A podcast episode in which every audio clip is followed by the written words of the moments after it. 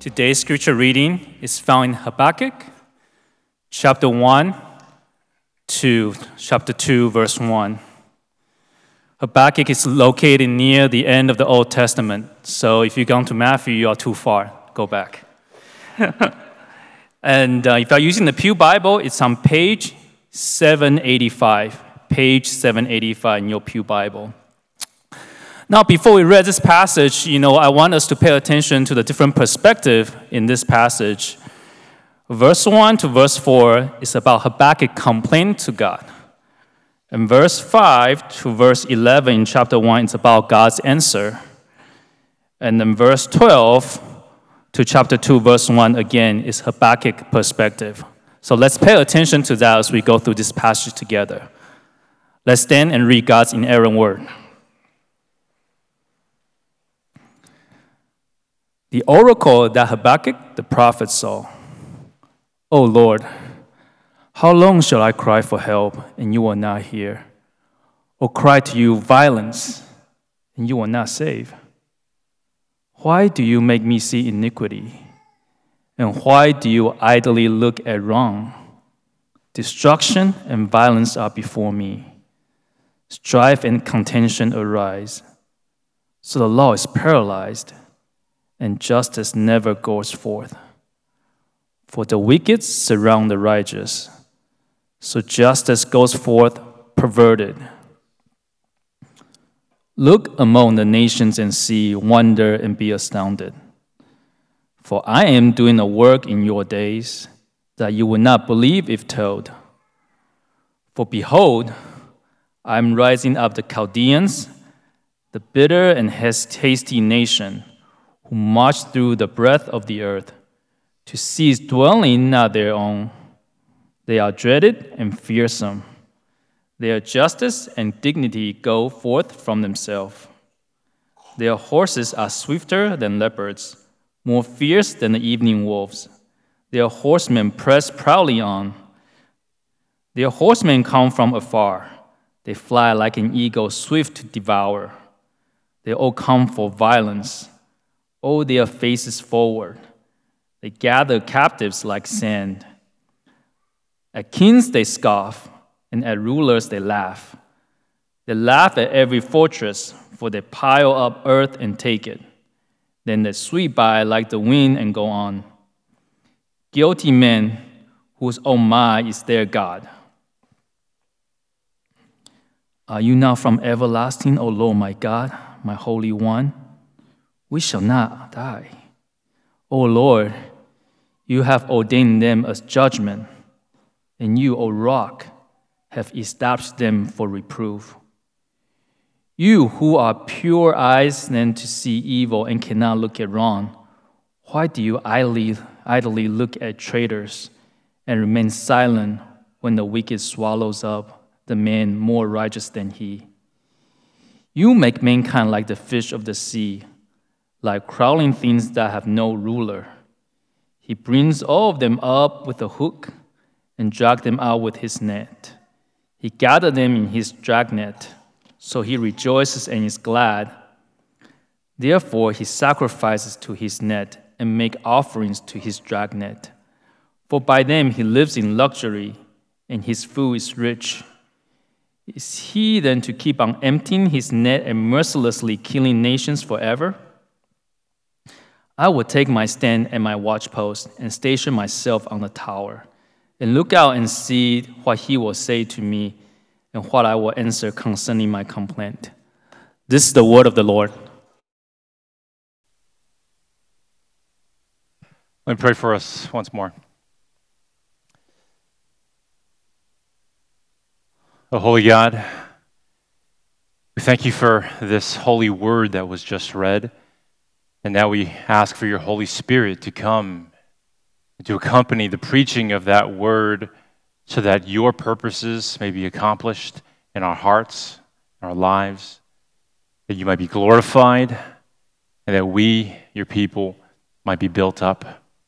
Oh Lord, we pray that your word may give us clarity to some perplexing questions, and that we might come away uh, with a greater sense of your beautiful, sovereign, yet mysterious design for our lives and this world. We pray all this in Jesus' name. Amen. Well, one of the things I love about the Bible is just how willing it is to present biblical characters in very real moments of weakness. There's no attempt in Scripture to, to just offer us a sanitized view of these characters always at their best moments.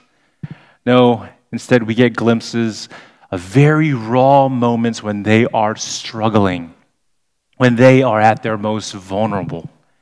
And that, my friends, is what we see here in our text, here in the book of Habakkuk we get a glimpse of a prophet of God in a moment of vulnerability where he is wrestling with questions of faith and theology. Now, usually, when you are reading a prophetic book, the prophet is speaking on behalf of God to the people. But notice here how in Habakkuk we have this unique opportunity to hear a prophet speaking to God, asking his own set of questions but really he speaks as a proxy for all of us. Now, because his questions are the same questions that have, that have really pestered and plagued people since ancient times, what he's asking is nothing new. It's what people have been asking for centuries.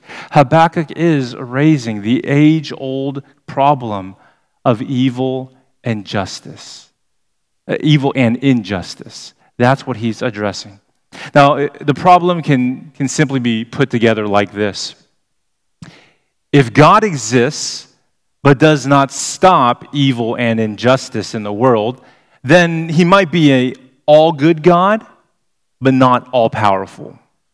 Or he's an all powerful God, but not all good. Either he can't stop evil or he doesn't want to. That, my friends, is the problem.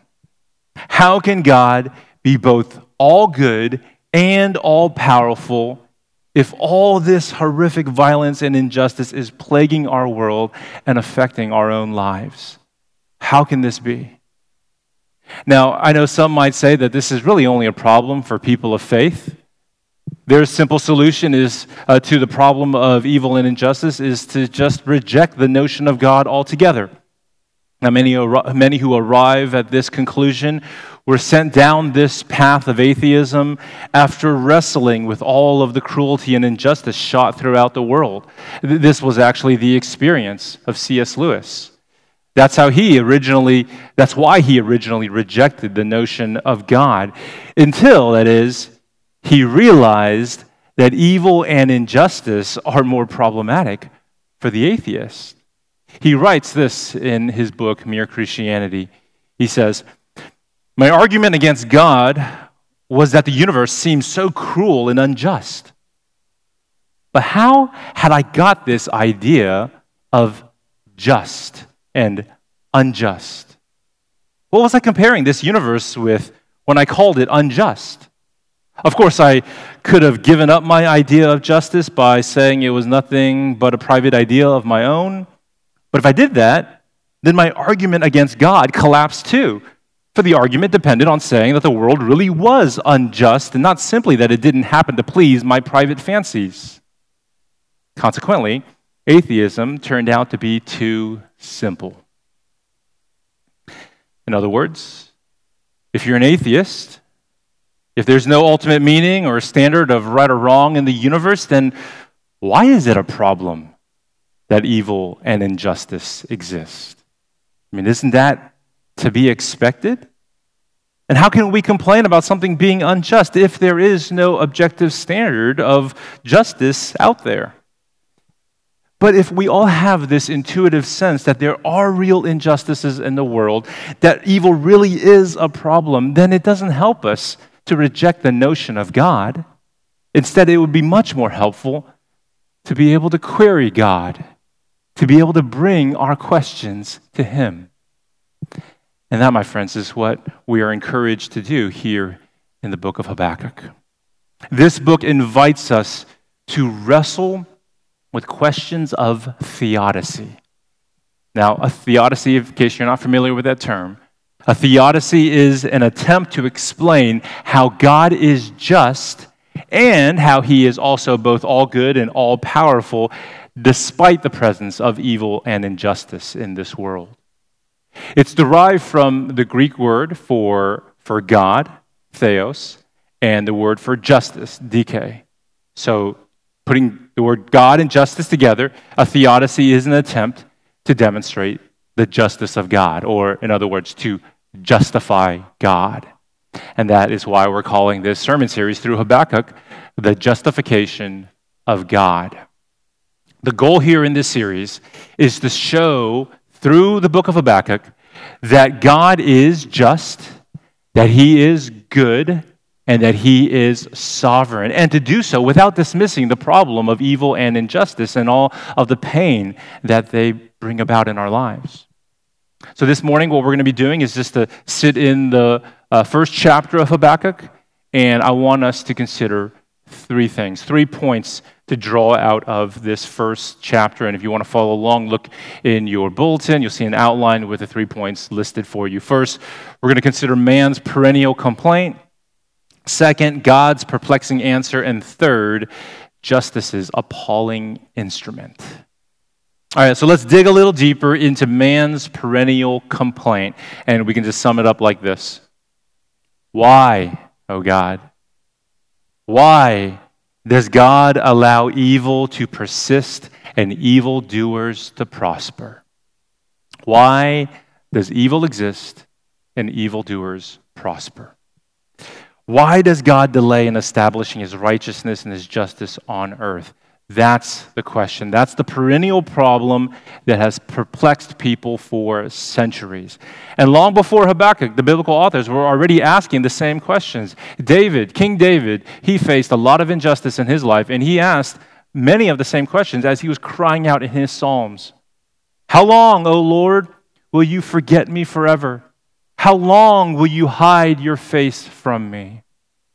And outside of Scripture, three centuries before Christ came along, the Greek philosopher Epicurus was asking, Whence evil? Where did evil come from? Whence evil if there be a God? If there is a God, then what is the source and the origin of all this evil? And since then, thinkers and theologians like Augustine, Aquinas, Luther, Voltaire, they have all been uh, given attempts to tackle this question.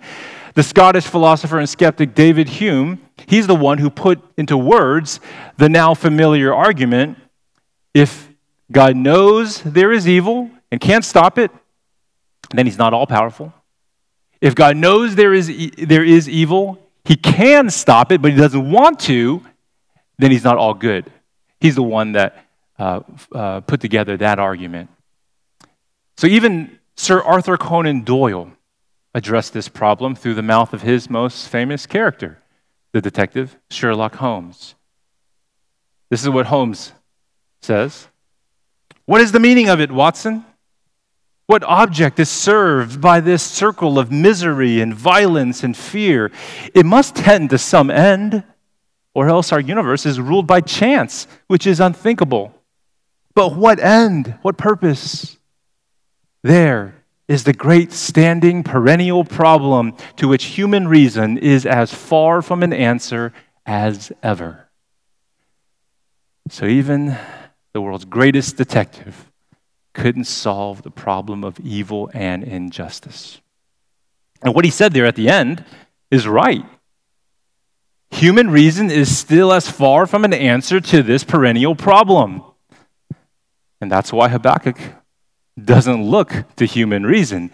Instead, he goes to God and he looks for divine reason. He encourages us to also go to God with our questions, to go to God with our complaints. Did you notice? Did you notice how Habakkuk's questions were actually called complaints? Look with me at chapter 2, verse 1. Chapter 2, verse 1, he says, I will take my stand at my watchpost. I will look out to see what he will say to me and, and what I will answer concerning my complaint. So we're not exaggerating to say that Habakkuk was complaining to God. Now, I know that might feel wrong to you. It might feel like it's not something you're supposed to do. You're not supposed to complain to God. But remember, these are inspired words of Scripture. So, this kind of complaint can't be wrong if it's divinely inspired. You know, there's another term in the Bible for a complaint that's directed towards God. It's called a lament. The Bible is filled with lament. Laments are, are, are found in, in, in the book of Psalms. I mean, a third of the Psalms would be classified as Psalms of lament. And there's even a, a whole book of the Bible called Lamentations. What do you think that's about? It's one big lament. So he, here's the key, friends. Here's the key. As long as the complaint is directed towards God, it's considered a lament. But when it becomes a complaint about God directed towards man, well, then that's when the Bible uses another term for it and calls it grumbling or murmuring. So, to whom the complaint is being directed makes all the difference here. If you're complaining to each other about God and the problem of evil, then yes, you're guilty of grumbling.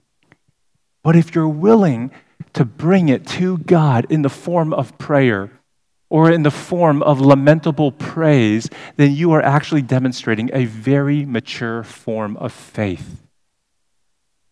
And if you think about it, all forms of lament, all, all questions of theodicy are ultimately rooted in faith.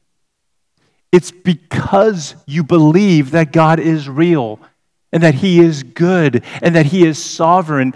That's the reason why the persistence of evil and injustice is a problem to you. So, what Habakkuk is doing in posing these questions to God is that he's trying to understand what he believes to be true about God's character as revealed in the Word doesn't seem to square with God's action or his inaction as observed in the world there's a disconnect, and Habakkuk is trying to find the connection.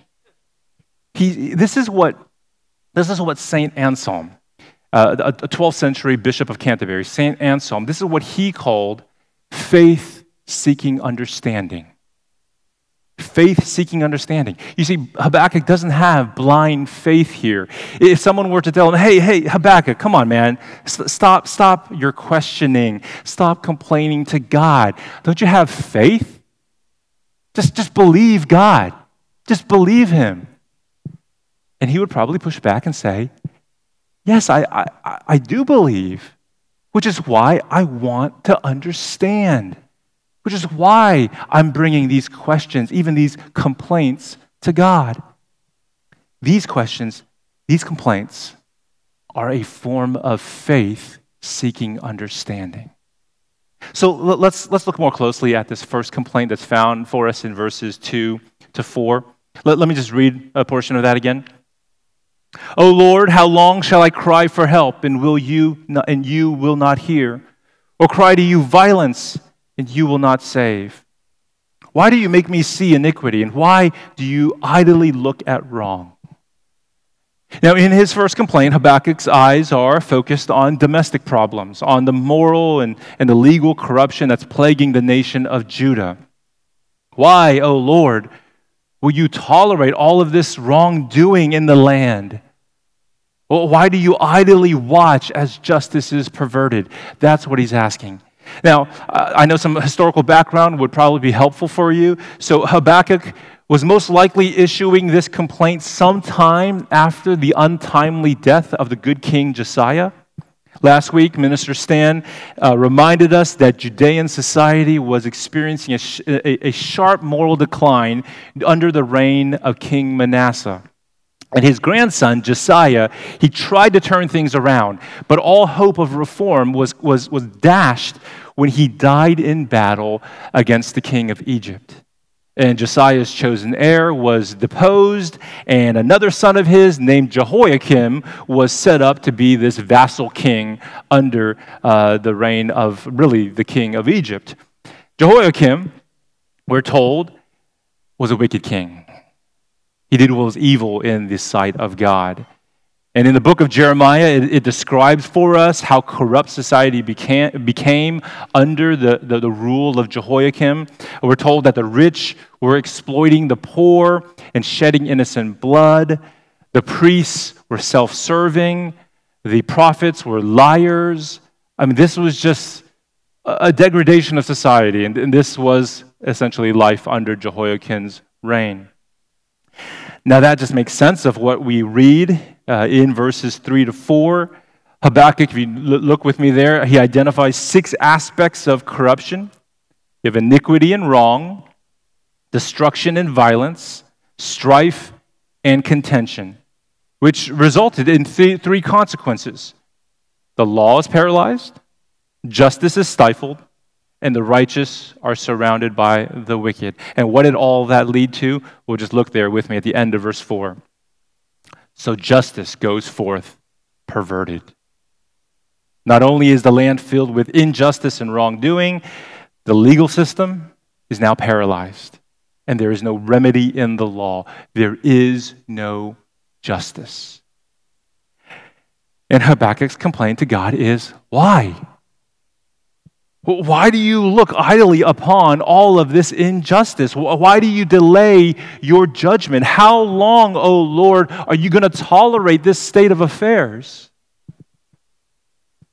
And, friends, I know you may be feeling the same thing as you look upon the moral degradation and corruption of our, of our society, of our land. How long, O Lord, will the ugliness of racism and the stain of our nation's racist past continue to plague us? How long, O Lord, will, will the rich and powerful be allowed to exploit the poor and needy? How long, O Lord, will the most helpless and vulnerable among us, widows and orphans, unborn children, refugees, how long will they go on being marginalized and ignored? And, and probably you've experienced evil injustice on a personal level. Maybe you're the victim of, of some gross injustice, and, and the wrongdoer has just gone on unpunished. They're enjoying life, they've moved on, but you're the one left with the wounds and this gnawing sense of injustice. And if that's you, well, I hope the one takeaway that you, that you have from, from Habakkuk 1, the one thing you're walking away with is the knowledge that it's okay to question. It's okay to even complain. Just bring it to the Lord.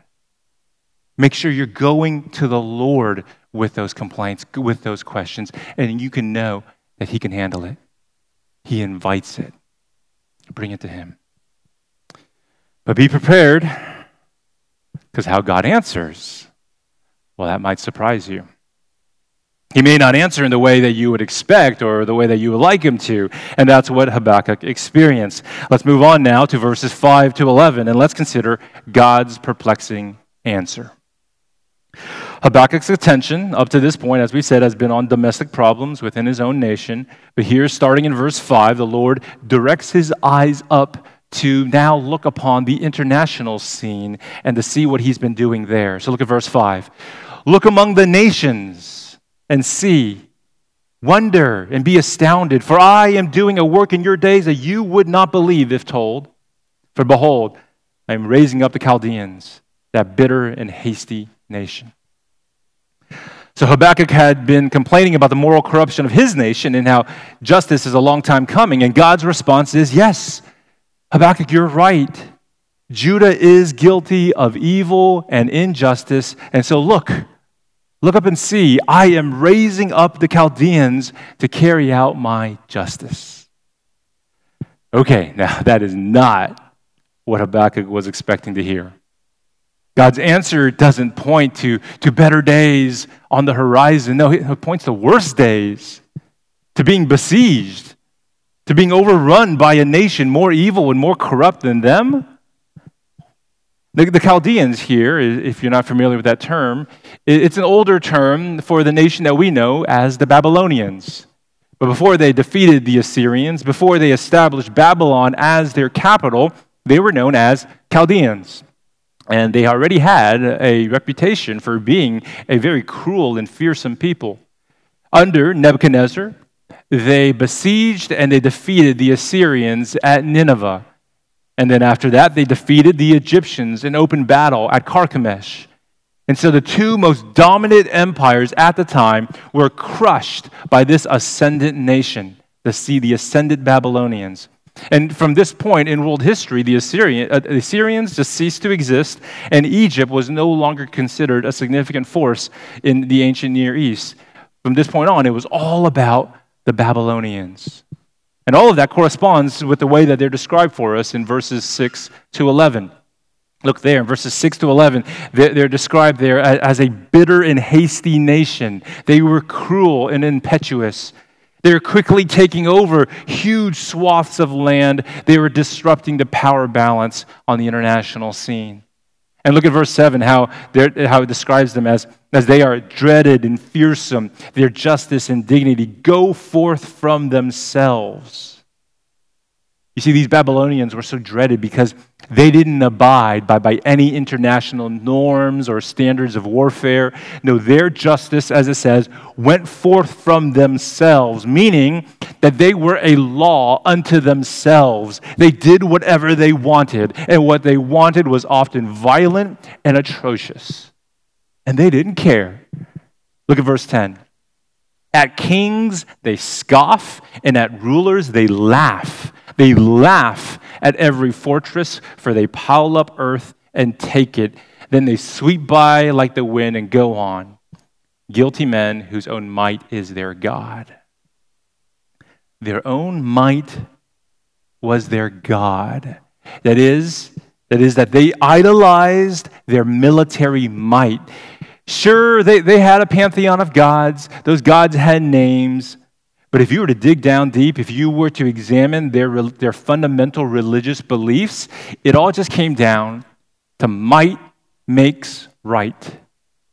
Because they were, they were stronger than other nations, and so they believed that they could just take whatever they wanted. They deserved whatever they wanted. And what they eventually wanted was Jerusalem. And that's what God predicted. Now, at this point in Habakkuk, that is yet to happen. Jerusalem still stands. But eventually, because of the revolt of Jehoiakim, remember that wicked king of Judah, he's going to revolt against Babylon. He's going to revolt against Nebuchadnezzar, and the great Nebuchadnezzar of Babylon is going to come and lead his army to besiege Jerusalem, and the city would eventually fall in 597 BC. And after a subsequent revolt by the vassal king that Nebuchadnezzar puts in place after Jehoiakim, the Babylonians would return once again and then they would finish the job. They would completely destroy the city in 586 BC. They would end up demolishing the temple of God and deporting all the people to Babylon. So God's answer, his perplexing answer to Habakkuk's question, is the infamous Babylonian exile. Yes, my people have grown corrupt. Yes, they have sinned against me greatly. So, yes, discipline is coming. I will chastise them. And look, look, I'm going to use the Babylonians, I'm going to use exile as a way to execute my justice. Now, don't get the wrong impression. It's not as if the Babylonians were these willing servants of the Lord. No, no. They are a guilty, they are a wicked and guilty people, as emphasized for us in verse 11. They, they, they're still accountable, that is, for their violence and for all of their corruption. As God makes clear, as He's going to in the next chapter, judgment is still coming for Babylon. But, friends, the main lesson for us to draw here, though, is that God is completely sovereign even over the wickedest of nations. Godless kings, like, like Nebuchadnezzar, they're not trying to serve the Lord. Their own might is their God. They worship their own power, they serve their own purposes, but in the end, powerful kings are mere pawns within the sovereign purposes of God. Proverbs 21, verse 1 says this The king's heart is a stream of water in the hand of the Lord. He turns it, he turns the king's heart wherever he will. So again, King Nebuchadnezzar is still morally responsible for his evil actions as ruler of a very evil nation. He's going to get his. But the point is, is to stress the absolute sovereignty of God in that the free willing actions of every single person, even the most powerful, are somehow folded into God's eternal and sovereign purposes so that even as we are doing our heart's desire, the Lord is turning it wherever He will.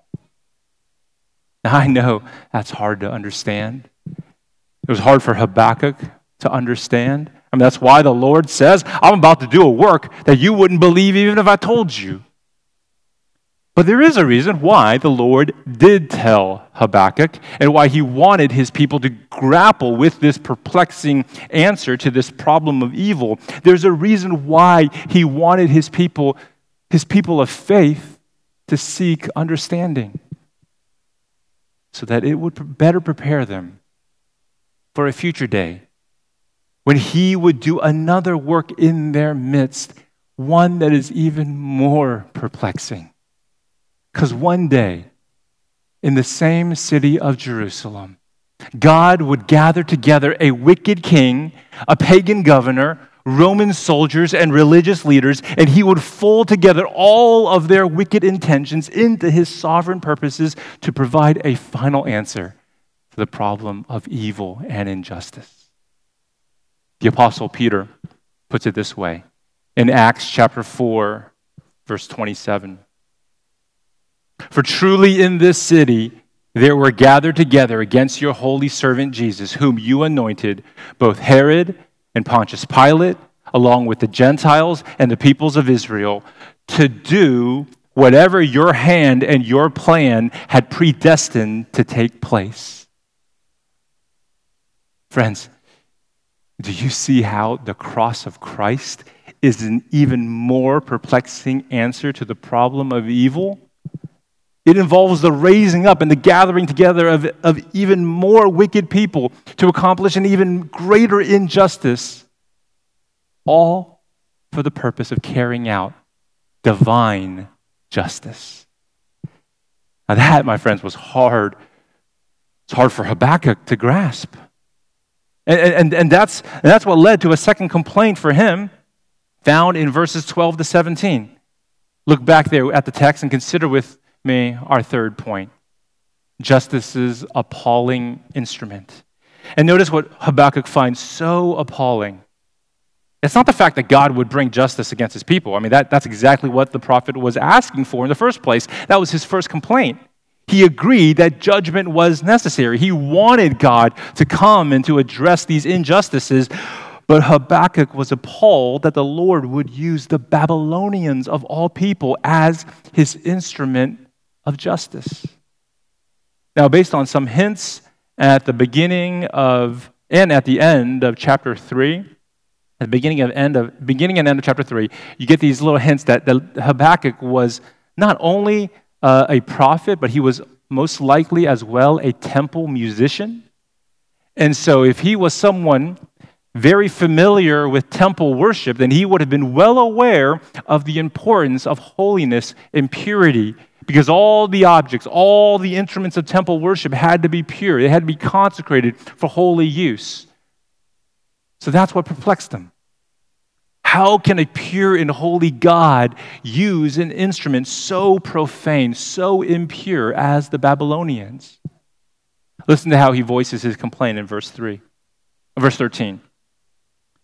You who are of pure eyes than to see evil and cannot look at wrong, why do you idly look at traitors and remain silent when the wicked swallows up the man more righteous than he? Habakkuk is essentially saying, Lord, I'm glad to hear that justice is coming to answer the problem of evil, but why would you use a people more wicked than your own in order to accomplish this end? This is, as we've noted, not just a question he's posing but a complaint that he's lodging. But it's not a sinful complaint. It's not a grumble because it is coming out of a posture of faith. Did you notice how in verse 12, Habakkuk addresses this complaint to Yahweh, to the Lord. There in small caps, that's a hint that this is referring to the proper name of God, Yahweh. He's addressing it to my God. He says, to my Holy One, to my rock. That's who he's addressing this complaint to. So even while he's genuinely perplexed, notice how Habakkuk's underlying faith in God remains firm. His convictions are deeply rooted because his faith is built upon the rock, which makes him certain, as he says, that we shall not die. That is, God's people will be preserved because God's eternal purposes to redeem a people for himself will certainly be fulfilled. But while Habakkuk acknowledges in verse 12 that the Lord has ordained the Babylonians as his instrument of judgment and reproof. His hangup, his hangup here is in verse 13. It's that God would use such a wicked people to accomplish his plans. And he goes on in verses 14 to 16 to describe the Babylonians as how, how wicked they are. He, he, he describes them as fishermen who mercilessly capture and catch people in large nets and then sell them and profit off them. And after making a great catch, what do these fishermen do? They go on and they worship their nets. In other words, the Babylonians are worshiping their strength, their might. Their might is their own God. So Habakkuk ends his complaint in verse 17 by questioning if God is going to let them get away with this. Will he allow them to continue terrorizing the nations? And again, the prophet agrees. He agrees with the need for chastisement. He agrees that Israel deserves to be punished, but utter destruction and deportation at the hands of these wicked Babylonians, Lord, isn't, isn't that a bit excessive? I mean, I, I know we're bad, but are we really that bad? Isn't that going uh, too far? But, friends, there is good reason why God would use such an appalling instrument to carry out justice. Because, again, it would better prepare God's people for the day that He turned to an even more appalling instrument of justice the cross of crucifixion. I mean, have you ever wondered why the cross? I mean, wasn't the cross just a bit excessive? I mean, perhaps you've seen a movie depicting Christ crucified. If you, if you were able to sit through that and watch that, I'm sure it was a horrifying sight. Isn't there another way to deal with evil and injustice without resorting to such violence? Isn't God too pure, too holy to use such a horrific, appalling instrument of torture? But, friends, it had to be the cross. Because, yes, we really are that bad. Our sins are that appalling that only the cross could bring about justice. If anyone questions or if anyone complains to God now about the evil and injustice in the world, about it being too much to bear, he can say,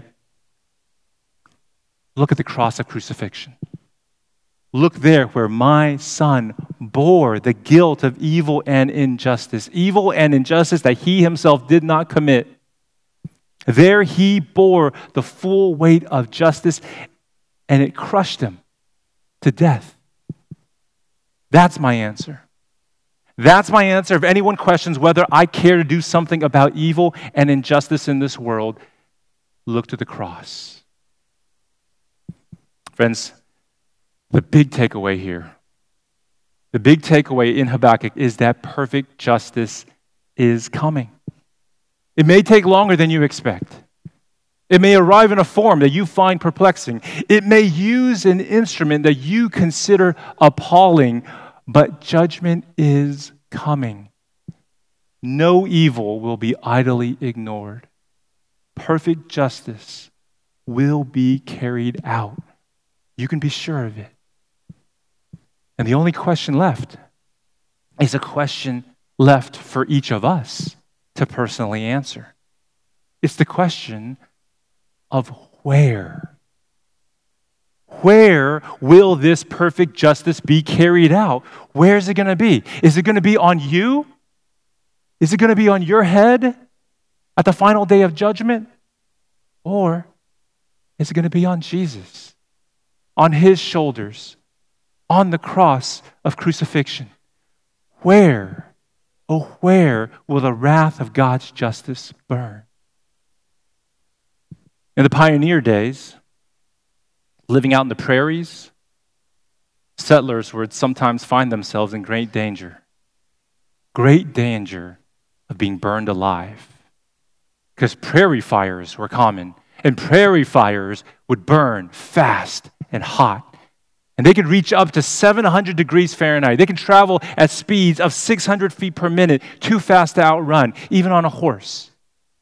So if you were a settler in those days, if you saw a prairie fire bearing down on you, what would you do? How would you survive? Well, you would do what all homesteaders were taught to do. You would grab your family, you would run out to the edge of your harvest field. You would stoop down and you would light your field on fire, and you would watch your entire livelihood burn up and become a burnt patch on the ground. And then you would take your family and you would run out into the middle of what was once your field, and there you would huddle together as the prairie fire roars towards you. And you would feel the heat as it draws up near raging right up to the edge of your field. But there it would stop. Finding no more fuel to burn, the fire would turn to the left and to the right, and it would rage on, passing you by. And you and your family would be safe because you hid in the spot where the fire had already burned. And that, my friends, is a picture of the gospel. Perfect justice is coming, burning hot, burning fast. And the only safe ground is where the wrath of God, of God's justice, has already burned. And that safe spot is Christ crucified. You find safety by hiding in Christ. Church, we're, we're going to continue wrestling with this perennial problem of evil and injustice as we go on through the rest of the series in Habakkuk. I mean, we're not done yet with this subject. There, I know there are still many questions to address. But let's just first deal with the personal question. Let's deal with the personal problem of our own evil and injustice manifested in our own sins. And just know that the gospel invitation still stands. Come and hide in Christ, where justice has already been served and where mercy awaits. Let me pray for you. Father, may you open up our eyes to see the realities of the gospel, the realities of our sin and of judgment to come, the realities of your perfect justice, but also the gospel truth that Christ has come, has bore our sins on the cross, and that your justice has been served. Your wrath has burned there on the cross.